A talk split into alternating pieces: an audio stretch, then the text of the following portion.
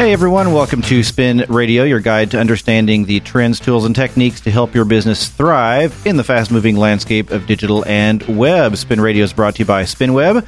We're located on the web at spinweb.net. I'm Michael Reynolds. And I'm Allison Gibbs. We are your hosts today. Welcome, welcome. Allison, I know that uh, you're excited it's Friday. We talked about where we're going for lunch. Any decisions made? I don't think so. I rarely get to pick where we go for lunch. Not that You- that's a bad thing. You don't get just- to pick or you choose not to I, pick? you are absolutely. I choose not to pick because usually I just don't care. I'm like, yeah, food is food. yeah, that's true. I, I mean, I can usually many find something. although there are a couple restaurants on our list that are now dead to me because they've taken things off the menu that were amazing. So, Yeah. you know, Mackenzie River, for example, used to have their goat cheese queso. Took it off the menu. Well, you know they took my favorite pizza off the menu too, like six months before they took your. They're dead cheese to us. Queso. No So they longer on our list. Uh, they weren't my favorite to begin with. but and then that's. Psalms. I loved Psalms because they had the enchiladas.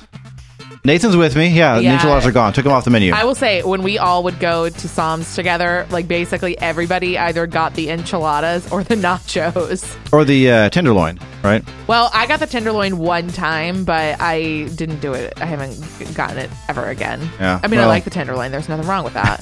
if you like that sort of thing. yeah, I mean, if you're if you're into that, which I am. So those two are off the list. They're dead to us. So we'll figure it out, I'm sure. So to have a great show for you today, we have a few things on a weekly roundup, uh, kind of a variety of things.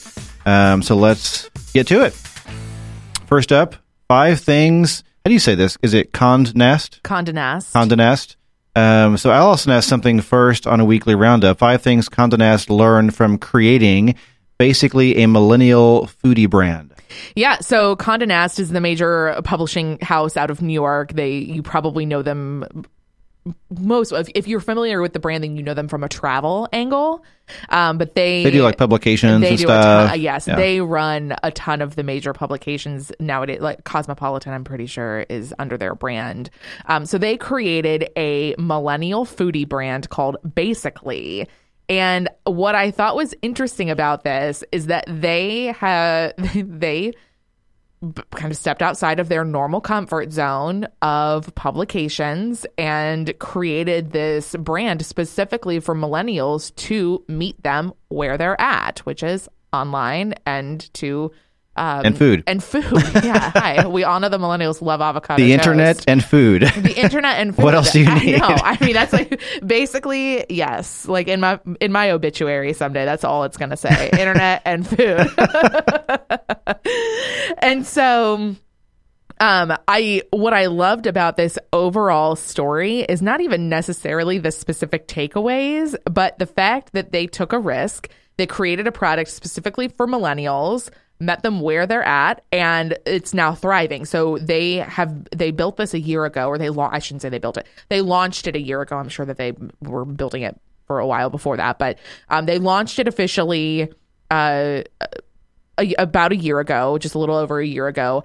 And it's all things that we know about millennials. So basically it is all about visually driven learning. So there are a lot of visual components to this to this platform. Um, less is more, fewer ingredients. They're including fewer ingredients in the recipes that they're putting in Ooh, there. I like that. Yeah, search is not a dirty word. And so that was one thing that they were talking about because they're, you know, print editors, that SEO was almost like a dirty word at one point in time to print people because it meant that they weren't using the print component. So they embraced the fact that people are using the internet. Um, the personal narrative matters. I just And- find that phrase funny. I'm sorry. They What? embrace the fact that people are using the internet. Yeah, but you know what? That's really difficult for some I know. brands to I understand. know. It's true. And so when you are, uh, I mean, okay, we all know that the number one audience that we always hear, at least I should say, mar- most marketing agencies, when you hear them say, like when you hear your companies or your clients say, you know, what's your target audience? Or they always say, well, we want to grow the millennials or we want to grow the quote unquote young people, whatever that means to them.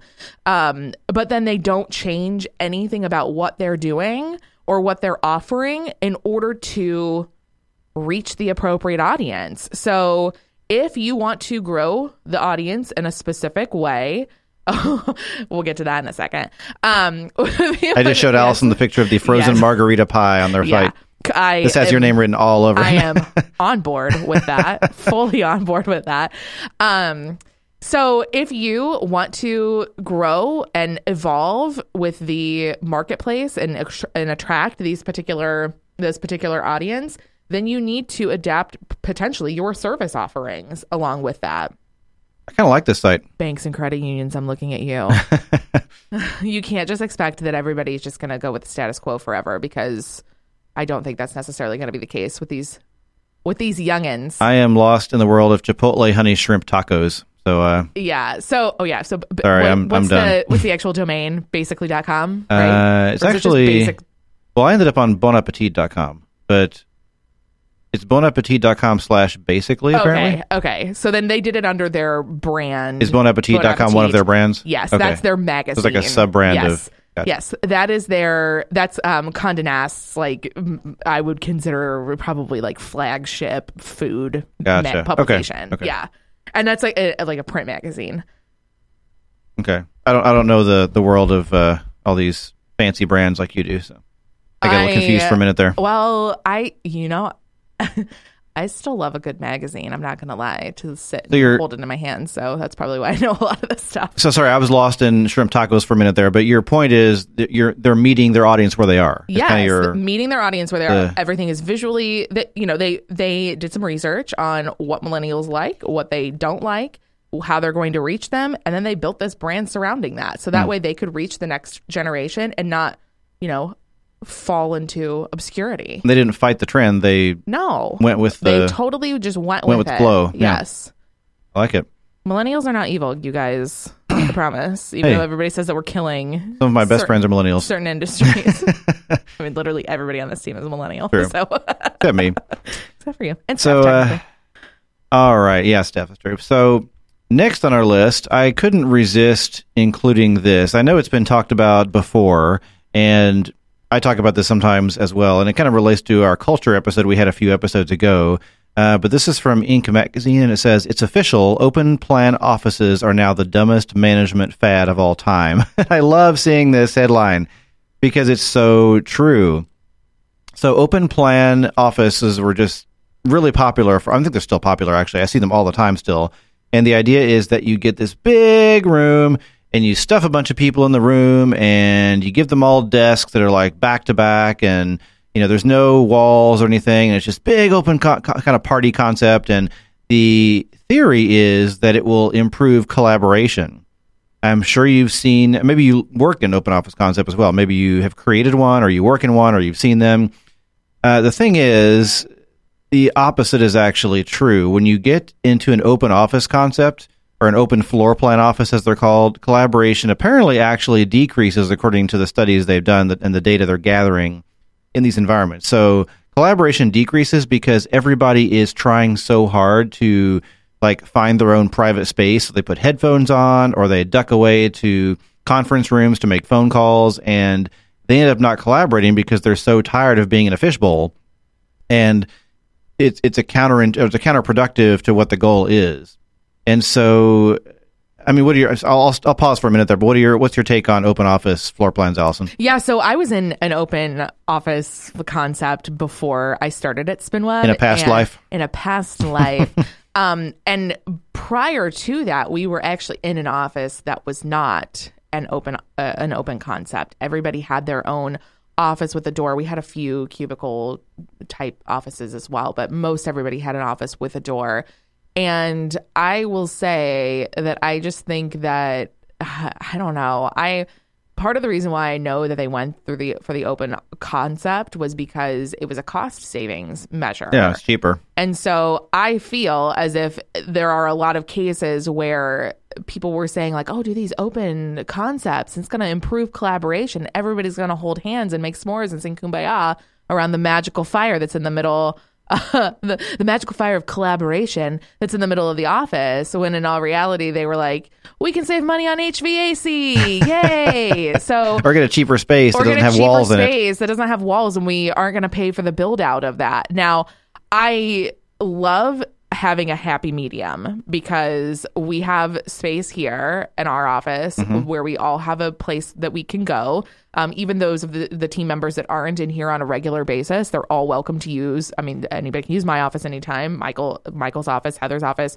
Um, we could use an office at any point in time to close the door to get away if we need to. But then we have a great collaboration space that we can all go out to and meet and, and meet. So the when people want to collaborate and when they can collaborate, then great, they do it. If not, then they go into their office and and work under the circumstances that work best for them. So I think personally, it's better, um, just from like a team leadership perspective, it's better to encourage people to work how they are going to work best as opposed to forcing them into this collaborative environment because it doesn't work for everybody. And I think collaboration is still a critical component to the majority of uh, to to most industries and most work environments in general.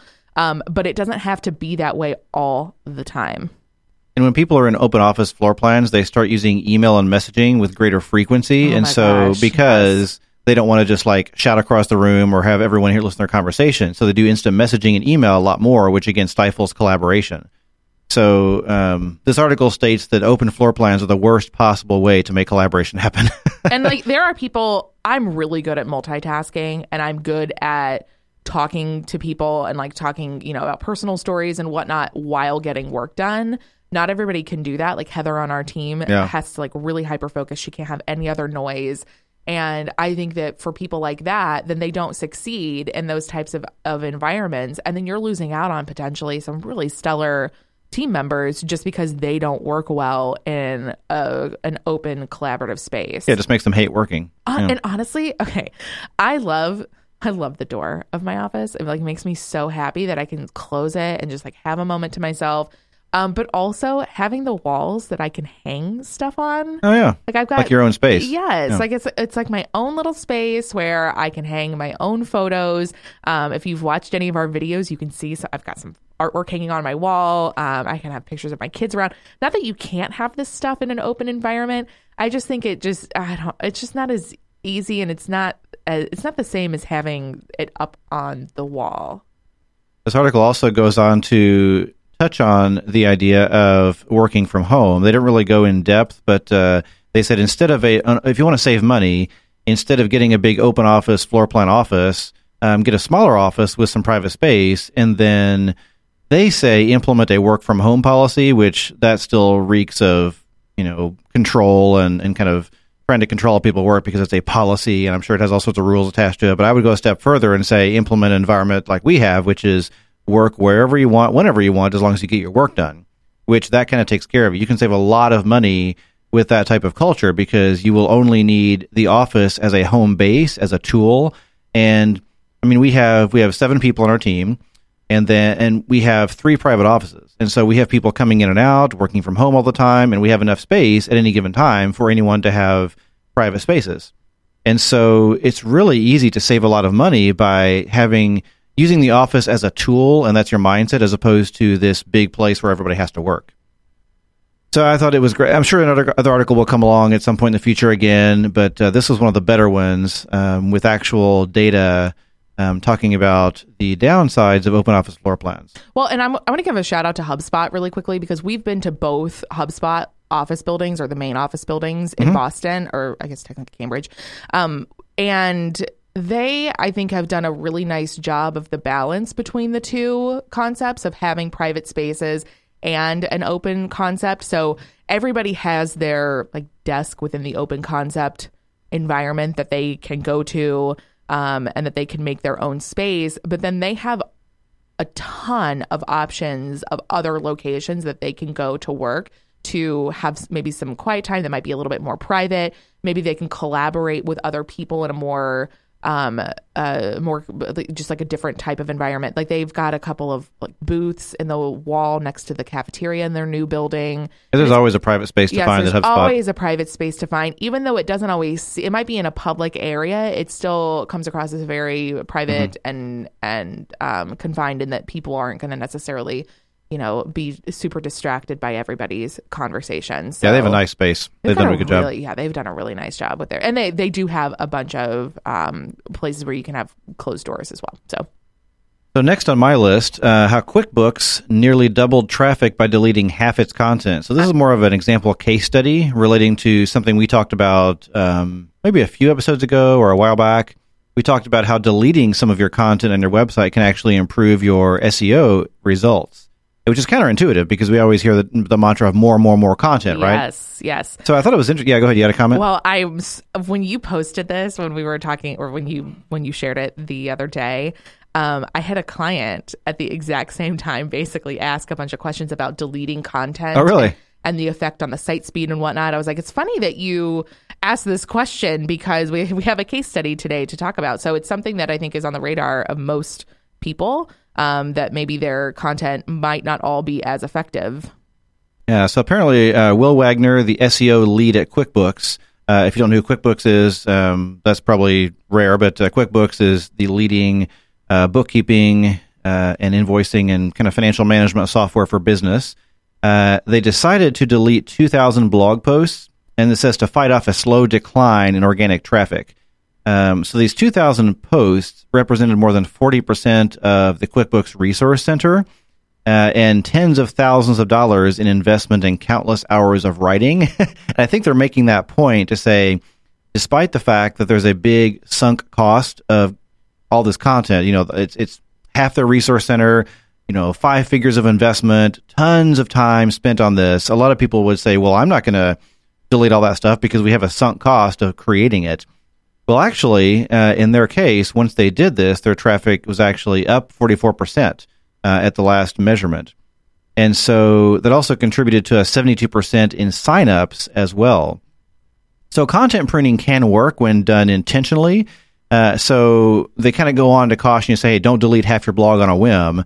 You want to make sure that you have a true plan behind it. So step one is make sure you aggregate your content or really analyze your content to decide what you're going to cut. And the way they did it is they filtered out articles that ha- had low traffic, uh, no conversions, were clearly not elevating their overall search traffic. They were actually just kind of you know stagnant and not really doing much. And so once they cut out all that content, they had what they had left was their strongest content. And so make sure you're really doing a, a thorough anal- analysis of your content so that you know which content is not performing and you know exactly what to cut. And then step two, they made a plan for their redirects and their broken links and updating their sitemaps. And so they really had to make sure they uh, put the right redirects in place so people didn't stumble upon broken links. Uh, and then step three, they said make your case over and over. And this is more of a philosophical thing. If you're kind of fighting this battle internally, you know, for example, if you're a marketing director and you go to your CEO and say, "Hey, I want to cut out a bunch of our content and delete it from the site because I think it could increase our our search." Uh, results. Your CEO is probably going to say, "Well, we've spent you know ten thousand dollars on that content. I'm not cutting it out." And that sounds ridiculous, and it sounds so counterintuitive. So, using a case study like this can really help make your case for doing this. And I think we've talked about this maybe more than once in the past. How it's not so much modern SEO is not about more content or the volume of content.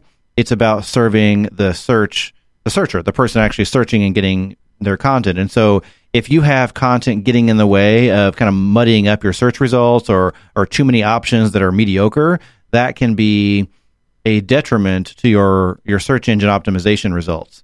So I think it's a great case study. It's linked on the landing page of this episode. So check it out. It's a it's a nice case study about QuickBooks and how they really improved their SEO efforts by cutting out a lot of content. So um, good story and good validation and case study for what we've talked about before. Anything you would add? Miss Allison. Um, I don't think so. No, I was just thinking about um how like I I was thinking about our process and how we do this because we don't do it on this scale of of kind of removing the dead content. We choose to take a more strategic route when it comes to repurposing the content. in the Oh, and they did say that as well. Yeah, Yeah. repurposing our merging content. Sometimes. repurposing or merging the content yes so that's how we are approaching it for ourselves personally because and not everybody's going to have the volume of content that they have so that's another thing to to take into consideration but um starting kind of starting smaller and maybe you I, I would probably identify the blog post first that you think are still relevant that maybe have some traffic to it but have seen kind of a plateau over the last year um, I would just bring that content back, revitalize it, republish it, and then um, start to to weed out the content from that perspective. And did you say which tools he used? I can't remember if you mentioned that. Uh, no, I don't think so. So he so in order to find this data, he scraped the site with Screaming Frog, which I love. Now I will say that Screaming Frog is a is a tool that if you aren't overly familiar with SEO, um, I don't know how helpful it is going to be for you because I think you have to really know what you're doing and what you're looking at. Um, there isn't some like magical tutorial. I mean, I'm sure there are YouTube videos. Maybe that's a good YouTube video for for me for the future. But anyways, um, I'm sure that there are videos that can walk you through it pretty quickly. But um, just as a warning that it's not as as intuitive, but it's a great tool. It's one of my favorites. And then he exported the data from Google Analytics and then merged the two spreadsheets together so that he could see all of the data in one place. So he could see all of the the SEO components with the the traffic data and then go from there. All right, I'm excited about our, the last thing on your weekly roundup list because it mentions podcasting. Podcast. Yeah. So, um, and uh, on the show notes today, spinweb.net slash radio, you can find a link to a contest from rev.com. So rev.com is a transcription service that we use and we have used. We've all, I think we've all used it. Um, and they are giving away. So the resource I should start. The resource is how to start a podcast, the beginner's guide to studio setup, hosting, and everything between. They are also giving away a podcast studio valued at five thousand one hundred and sixty-five dollars. So A podcast studio? yes, What does that mean? um, they are going to give away a podcast studio to people. It basically is. Hang on, let me see what the the giveaway includes. The following items um, from Rev, a thousand Like all dollars. the equipment you need. Yes. Yeah. A thousand dollars in free transcription, um, one year of free hosting on the unlimited audio plan from Podbean, um, Samsung, or I'm sorry, Samson streaming studio microphones, Ooh, stands, fancy. mixers, headphones, cables. Um, cover art creation, intro, outro music, post production for one episode Wow. um, Everything you need to start a podcast, Oh, I love this podcast engineering school. Four hours of mentorship with Chris. I'm assuming it's Curran. Uh, plan your production, equipment recommendations, improve your podcast audio quality, and then social media rescue. A three week social media podcast uh, launch package on up to three social media platforms. So it's really everything that you need to get started with a podcast, including kind of Oh. a go to market social media plan, which I think is great. Yeah, So very cool. check it out there. You can um, see all of the terms and conditions, and they you have 17 days as of 10:24 a.m. on July 27th, 2018. So Love it. So get on it. Very cool. All right. Our main topic today is on third party app uh, or build your own. So, uh, how did this come about? Why, why are we talking about this today? I know the answer, but I'm asking for our listeners. well, glad you asked because this is actually probably um, one of the biggest challenge. I shouldn't say challenges that we are faced with. It's one of the biggest questions and one of the biggest um, conversations that we have with people as they are starting their website process. And so, a lot of times people will come to us and they'll say, you know, we need something really specific to our event registration and we need it to do X, Y, and Z. And there's no platform out there that can do it. And we have to build it from scratch. Well, then we go into the costs and the, the resources that it takes to do all of the stuff from scratch. And it doesn't always work out that way. So, um, as far as the the, the then the basically the conversation goes from there and how weighing the pros and cons of a custom app or a third party app. So, a lot of people seem resistant to using third party applications, I've noticed. Why do you think that is? I don't know. That's a good question. I think they probably get worried about extra cost, or they think that it sounds like it's more complicated to have third party apps. Um, so, before we get to that, why don't we talk about what it like? What are some examples and what it means to use a third party app in your website? So, let's say you've got a website and you're building a site, and you need something like, let's say, event registration, or let's say you need something like online donations, or uh, email marketing, or something like that. Are those good examples? Those are perfect examples. Yes. All right. So, what would we typically use for, let's say, event registration? Um, well, I'm glad you asked because we actually have a whole video about our favorite third party applications, and I go into the specifics of why we use them um, in that video. You can check that out on the, on the show notes page, but um, probably Eventbrite would be the one that we use the most. I know you don't like that one as much. but- Well, Eventbrite's fine. I mean, it works and it's definitely fine to recommend. The only reason I don't like Eventbrite as much is because their user interface is kind of eh. like when you when you actually get into creating the event page and putting the the content, the description, the images in there, it's kind of a clumsy editor. It's kind of weird. It's just kind of I just don't like their interface very much. But it works great. It's a great platform. So I'm just picky. And they've also changed it a little bit recently. When I went in How there recently? to look at it, well, it's since I've used it, which the last time I would have used it was when we started a SpinWeb. Oh, uh, okay, yeah. another Spinweb They have event. changed the event Yeah. landing page a bit. It's, it's like a big image on top Okay, now. It's, yeah. So, yeah, it's there just, are some some differences. it's okay. It's fine. I mean, it's it's better than anything else you're going to use probably. So now, unless you're using like Cvent or some big, huge, you know, convention planning software, and you really just have some basic events, Eventbrite's going to do a really good job and be fine. The other one I like is TicketLeap. TicketLeap has its limitations. It doesn't have as many features as Eventbrite, but it just looks better. It just overall is just a cleaner platform from a visual standpoint to me anyway, and so that's my favorite. But if you use TicketLeap or Eventbrite, either one, you're fine. It's gonna it's gonna work fine. Um, and the the reason we use these is because your website is typically going to be built on a CMS, a content management system. So whether it's you know we use Zephyr, whether it's Zephyr or HubSpot or WordPress or whatever, really there's no CMS platform out there with a really good event management system. There's really nothing out there. I mean, you can get WordPress plugins and you can go down the you know the the black hole of plugin hell with WordPress. Yeah, and but plugins are third party apps.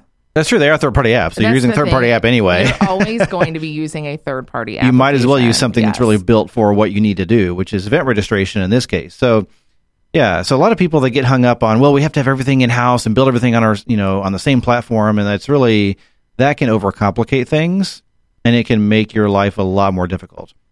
So, so yeah, so event registration is a great example. Another one is uh, we occasionally have uh, job applications as a as a need for websites, and we use Workable sometimes for that. hmm Uh, Workable is a pretty good platform. Uh, Google actually has a new hiring platform as well, which I've been investigating. It's called Google Hire. Yes. And have you messed with it much? Um, a little bit. We've done some optimization work on our client site, uh, on a few client sites Mm-hmm. that are, are really focused on um, the the HR component Oh, this nice. year. Okay. So we've done a few optimizations on the website itself from a search engine result page, which feeds into the hire component. Mm-hmm. But they haven't actually used. The, I have not seen the software in person. Gotcha. I did mess with it a little bit. It looked pretty promising. Um, also, you can use FormStack, something like a form app, like Wufoo or FormStack, and you can manage applications really well. And and a lot of times, this kind of leads me into to my next thought anyway, which I don't know if your head's going this way as well, Allison, but my head is going to the place of a lot of people think they have this huge list of must-haves, and they won't budge from it. They say, "Well, I want my website to do these 25 things." and I have to have these 25 features and functions on my job application or my whatever. And because they won't budge from it, they start to pigeonhole themselves into having to actually build it themselves. And if they were to compromise on, let's say, three to five of those things and realize that they could realistically live without those features, they could find a really solid third party app that does the job for a fraction of the cost. Have you seen that? I mean, Like all- every day? all the Every day? time, every day. Um, I mean, okay. So I obviously plan a lot of websites here, Obviously. obviously, um, and so there. Every single time, there's always something that is what I would consider to be a standard piece of functionality that a brand feels as if is so specific to their business that it's not necessarily that specific to their business. And so Yeah. I have to gently break it to everybody. Um, you're uh, sorry, you're not actually that special. you're not that actually unique. You're special, but just not that unique. yeah, yeah, right. Um, and that it would be a, a more cost effective option to utilize all of these third parties. Now, um, so obviously we use um, when Michael mentioned uh, Zephyr CMS, we use Zephyr CMS probably the majority of the time. Yeah. Um, part of the reason why it is built the way that it is built is because we wanted the ability to maximize on the best software out there for the for the job. So we don't want to just kind of build and have p- components to a CMS that are kind of like womp womp. Um, we want to use the the best things that are out there, and so when it comes to having all like so the the very specific list that you mentioned. Um, a lot of times, what I see is that if you changed one step in your process, or you you compromised on one component, that could save you hundreds of thousands of dollars Yeah, from literally. having to literally hundreds of thousands of dollars. So that's the one thing we haven't really touched on yet is the cost difference between a custom build or a third party application. I think that you know you start to see the the cost of a third party app start to add up. So they might be fifty bucks a month, they might be a couple hundred a month. Um, obviously, that adds up to you know it might be five hundred to a thousand dollars in order to get all of these things to work on your site and have your site work effectively and efficiently. But that five hundred to a thousand dollars a month is vastly different than spending well into six figures Uh, building something custom for yourself when you don't necessarily have to use it And spending two years on it. and spending years on it. Now, I will say, would I mean, we've talked a lot about using third-party apps. I mean, what are what are some of the cases where we would recommend c- building something customized for themselves? Yeah, if it's something that is truly specialized, then it makes sense. I mean, I, I, I'm just kind of making up examples. Let's say you are a healthcare provider and you have a very, very specific need to interface with a specific type of partner or patient or something, and there's nothing out there that does it. And yeah, maybe. And you have the budget for it and you have the time. I mean, maybe that makes sense. Um, I'm trying to think. It's so rare that we have a need for that that it's hard to think of examples, honestly, because most of the time they shouldn't be building themselves. Correct. And I will say it's something that is going to be mission critical to your business that is so specific to you that nobody else out there is doing it or nobody else out there has thought to build a software that's specifically for this function. So where we've seen this in the past might be within a specific industry.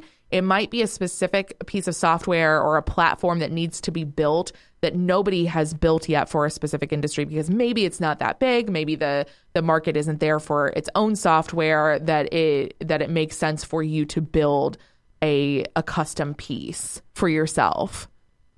And the problem also with you can tell we're a very pro third party app by now if you haven't figured it out. But one of the other problems with building applications yourself or even hacking up a WordPress plugin, which is basically the same thing as building it yourself, you get into all sorts of support and maintenance issues that it's hard to extricate yourself from sometimes. So, like Allison said, you could spend six figures on building your own functionality on your website. I mean, yeah, you own the code, you own the application. That's the good news. The bad news is you own the application and you own the code and you're responsible for it. So you have to support it internally or hire someone to, to work on it for you and maintain it. Uh, if something breaks, you're in charge of fixing it. Um, it's a real, it can be a real nightmare to maintain your own software application. And unless you are a software company that is built to maintain a software application, it's not going to be pretty. You're not going to have fun maintaining your own application. So I would say less than less than one percent of the time we see a need for building your own, honestly. And so I'm glad you did this spin-off video because you go through I think a lot of different examples of third-party apps and the ones we like to use for different use cases, right? Yeah, so I go through the event registration forms, um, event reg- email marketing, marketing automation, HR, and video hosting and video platform. So I kind of walk through all of the differences between the two, why we like to use them, and uh, when there are free options available, I certainly let you know about that as well. And one of the big ones that we we didn't mention yet, and you may I don't know if you mentioned this in your video as well, but LMS like learning management systems Oh, actually, or membership I didn't sites. ma- I did not use that. That's a big one. you so are so right. That is. we so Yes. often have businesses or organizations come to us saying, "Hey, we want this private membership portal and we want to do all these fancy things and we want to protect, you know, private videos and documents and have a learning management system and all this stuff and people pay for access and everything." And they get certificates. And they get certificates. track their progress. And it's just this big thing and they're convinced that they have to build it themselves because they just can't fathom that there's apps to do it. I And- have had that conversation more than once with people in my personal circle about how they have such a customized need for an LMS. I'm sure you have. built CMS. I'm like, no, you actually don't need that. and there are literally hundreds of LMS platforms out there. And sometimes you can get what you need with a fraction of the cost and a fraction of the headache by uh, picking maybe two or three different applications, putting them together with integrations, and compromising on a few of your must-have requirements. That quote must-have requirements. And so, yeah, there's a ton of LMS platforms, a ton of membership platforms out there. So a good consultant or agency, um, like us, for example, to toot our own horn for a minute, uh, will help you choose the right platform. Uh, the right agency will not just automatically take your order and say, "Oh yeah, we'll build this for you, no problem." They will push back and say, "Are you sure you really want to build it? Let's do some analysis and let's do a project first of all, a consulting project to figure out your actual requirements, your must-haves, your nice-to-haves, your maybe need to have, and pick the right architecture and the right platforms to create this solution for you. And that's really the path that the vast majority of time makes the most sense. And that is something that, whether it's with us or with other consulting entities, um, that you should expect to pay for because you're planning out a whole process and whatnot. So Right, Um, that's not something that I, I know, uh, you know, uh, I think when it comes down to the cost of evaluating all of these, that that should be uh, factored in Right to, on. Into So- the planning process. Indeed. Be sure to watch Allison's uh, spin-off video on the show notes at spinweb.net slash radio. Uh, click on this episode. She is a nice little 13-minute video. She goes into detail about different third-party apps we like, how to use them, how they how they work with the website, and it's uh, really useful. So I love these spin-off videos you're doing. oh, thank you. And people are watching them. I've They noticed people are actually watching them Yes. and finding value from them. Yeah. So, and also with this one this week, if you have a third party software platform that you use within your website that you really love, then please let me know. You can email me at radio at spinweb.net and I can add that to the list in the future. Love it. All right. Anything else you would add, or are we we good on the main topic today? I think we are okay on the main topic. I mean, I just kind of want to reiterate a custom build application is going to cost hundreds of thousands of dollars. Typically, yeah. typically speaking. Oh, and it would probably, you mentioned kind of in your last point, talking about integrating different systems together in order Mm-hmm. to make things work.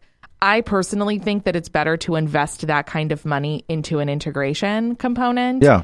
Um, and working with uh, because most platforms these days uh, have the ability or have the the API available that we can mm, usually put them all together if we need to, but that still is a feat in and of itself, and expect that to be a pretty high cost um, from an integration perspective, unless there's like a Zapier component to it that is pretty easy. But in most cases, in order to integrate multiple systems together, um, you that's probably going to be a better use of your money than just starting to build something from scratch. All right. Do we have any shout outs or announcements to wrap up the show with? I've got one. Anything on your list? Um, yes, I do have one on my list. Go for it. What do you got? Um, so I have a discount code for inbound. Oh, that's right. and it's a pretty hefty discount code. Nice. Um, but I'm not allowed to give it out publicly on the air. You're So you have to email. No, Really? really. Why not? Well, because it's against like. It, I'm Oh, allowed to privately send it to people. Ah, so I Ah, want to so follow. they have to email Yes, you. So I want to follow the rules, and I promise I will not hound you. Um, radio at spinweb.net. Uh, please email me. I mean, we're talking like it's almost like half off. Oh, really? Yeah. Okay. And by the way, in, Inbound is HubSpot's annual conference. So if you're not sure, I mean, if you're listening, you probably know about it. But if you don't, um, if you go to inbound.com, you can read all about it. It's a great conference. They do a really great event every year. So it's phenomenal. So um, that's what we're talking about. Yes, and let me. Um, okay, so the, it's an all access pass, and the full price for that pass is sixteen ninety nine, so one thousand six hundred ninety nine dollars, and the discounted rate is seven ninety nine. Oh, that's, that's for an Nice. all access pass, you guys. So email me, please. Radio at spinweb.net, and I can get that hooked up for you. If you've never been to Inbound before, it's a really, um, I mean, it's a really electric time to be there with everybody talking about marketing and learning. And they always have really awesome um, keynote speakers there, and they always do like a comedy show um, every every single year, and even outside of the keynotes, they have spotlight speakers that are sometimes even better than the keynote speakers. So it's just it's uh, it's awesome. Yeah, it's a lot of it's, fun. It's a lot of fun. So Get your discount code from Allison.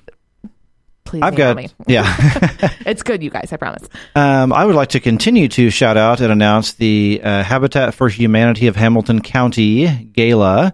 Um, this is more if you're a local listener in the Indianapolis area.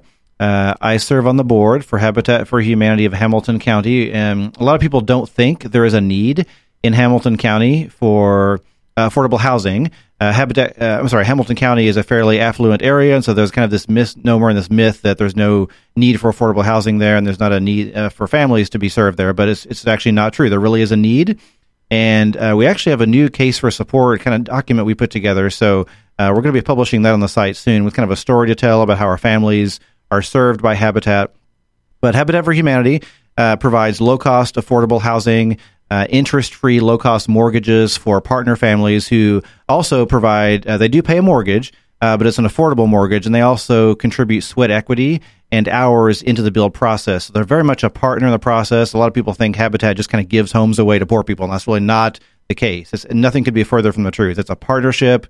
Um, it helps kind of bridge the gap between families that are are struggling and kind of moving them into a situation where they can enjoy the benefits of home ownership and kind of get to the next level in their uh, kind of their stage in life. And it really is a great program. So anyway, I'm kind of tooting uh, the horn a little, little much here, but I really believe in the organization. So uh, there's an annual gala every year. It's a fundraising gala. It's a great event. Um, if you're local to the area, uh, go to habitathamiltoncounty.org slash gala, G-A-L-A. Again, habitat hamiltoncounty.org slash gala. And you can sign up. There's tables of eight. You can do half a table and do a double date out of it. Uh, you can just do nice. solo or a couple. Uh, but it's a great event. Uh, it's a wonderful evening. It's a prime 47 restaurant in clay terrace which is a beautiful um, area. It's a great restaurant. So it's a lot of fun. Uh, 6 to 10ish p.m 6 to really whenever you want to leave. It's, it's kind of an all-night party but there will be great food uh, drinks, great socializing, a, a silent auction as well as a live auction. And I did mention this before. Um, I will be one of the uh, the men of Habitat being auctioned off I forgot about at that. the event. I know, I know. I have to really, you know, keep reminding people because we got to promote it. Um, I'll be one of the. I'm I'm the board president, so I'm being auctioned off. Uh, Jason Haney, our executive director, is being auctioned off, and Jason Bone, one of our uh, staff members, is also being auctioned off. So uh, we're being auctioned off for specific skills, like you know, working around the house, or you know, I, I think I'll be doing business consulting. So I think my auction skill. Uh, the service I'll provide is going to be if anyone is thinking of starting a business or needs some startup business consulting help, um, I'll provide, I think, like three hours of consulting to help you start your business. So oh my gosh. um, that's what I'll be providing as my. You guys. That's so good. Well, I think a lot of people out there are they're starting side hustles or they're starting a new business or they just got you know let go from their job and they're like, what do I do next? And they're really thinking about, well, maybe I'll, I'll start a business. And so, um, having been a business owner for 22 years and the owner of multiple businesses, many of which have started in the last you know year, um, I have a, I think I have a lot to to kind of share with people and help them hopefully navigate the the waters of business ownership. So. Well, as someone who he has provided that knowledge with, I can confirm that. It's great. I just love entrepreneurship. It's It's, great. just yes. Well, and it's so great to have somebody Yeah. like you like you to be a mentor, and that's an awesome service to auction off. So. So check it everybody out. should bid on that for sure. Also, the Spinweb team, members of the Spinweb team will be there. Yep, we have a table. We will be come there. hang out with us. Uh, we've been to this event almost every Two years in a row, Two yeah. years in a row. Yeah. So um, it's great food, which I know not every single fundraiser has the best food because it's fundraiser food usually, but it's a Prime 47 and it's Very good. awesome. It's Yeah. awesome. It's awesome. It's awesome. Awesome. and it's uh, for a great cause. It will awesome, yeah. directly help us build homes for people in need. So, Yes, and you and usually I don't know if you guys are doing this this year, but usually they have a um, an individual that they bring in or Mm-hmm. a family that they bring in to talk about their journey with Habitat for Yeah. Humanity Hamilton County. So you see the direct result of all of the fundraising efforts that the team is doing. You can see that and hear that story from them specifically. Um, so it's great to see that like that that local connection there and it's also just a fun night. And they had Dave and Ray last year. It was so fun. And they're a client. We built their website. We did. So there you go. Yeah. All right. So with that, I think we are good for today. Thanks, Allison. Thank you. Awesome stuff as always. And again, I love those spin-off videos you're doing. So uh, thanks. and people are liking them. They're watching them, and uh, it looks like they're getting value. So I know. I'm so excited. thank you, thank you, Thanks for everyone, watching, everybody. Yeah. and listening. listening and watching. Thanks, everybody. We appreciate you joining us this week. Spin Radio is brought to you by SpinWeb. Uh, we're a digital agency on the web at spinweb.net. Uh, if you need help with anything that we provide, give us a shout. You can email us at radio at spinweb.net. And thanks for joining us this week. Have a great day. We will see you next time.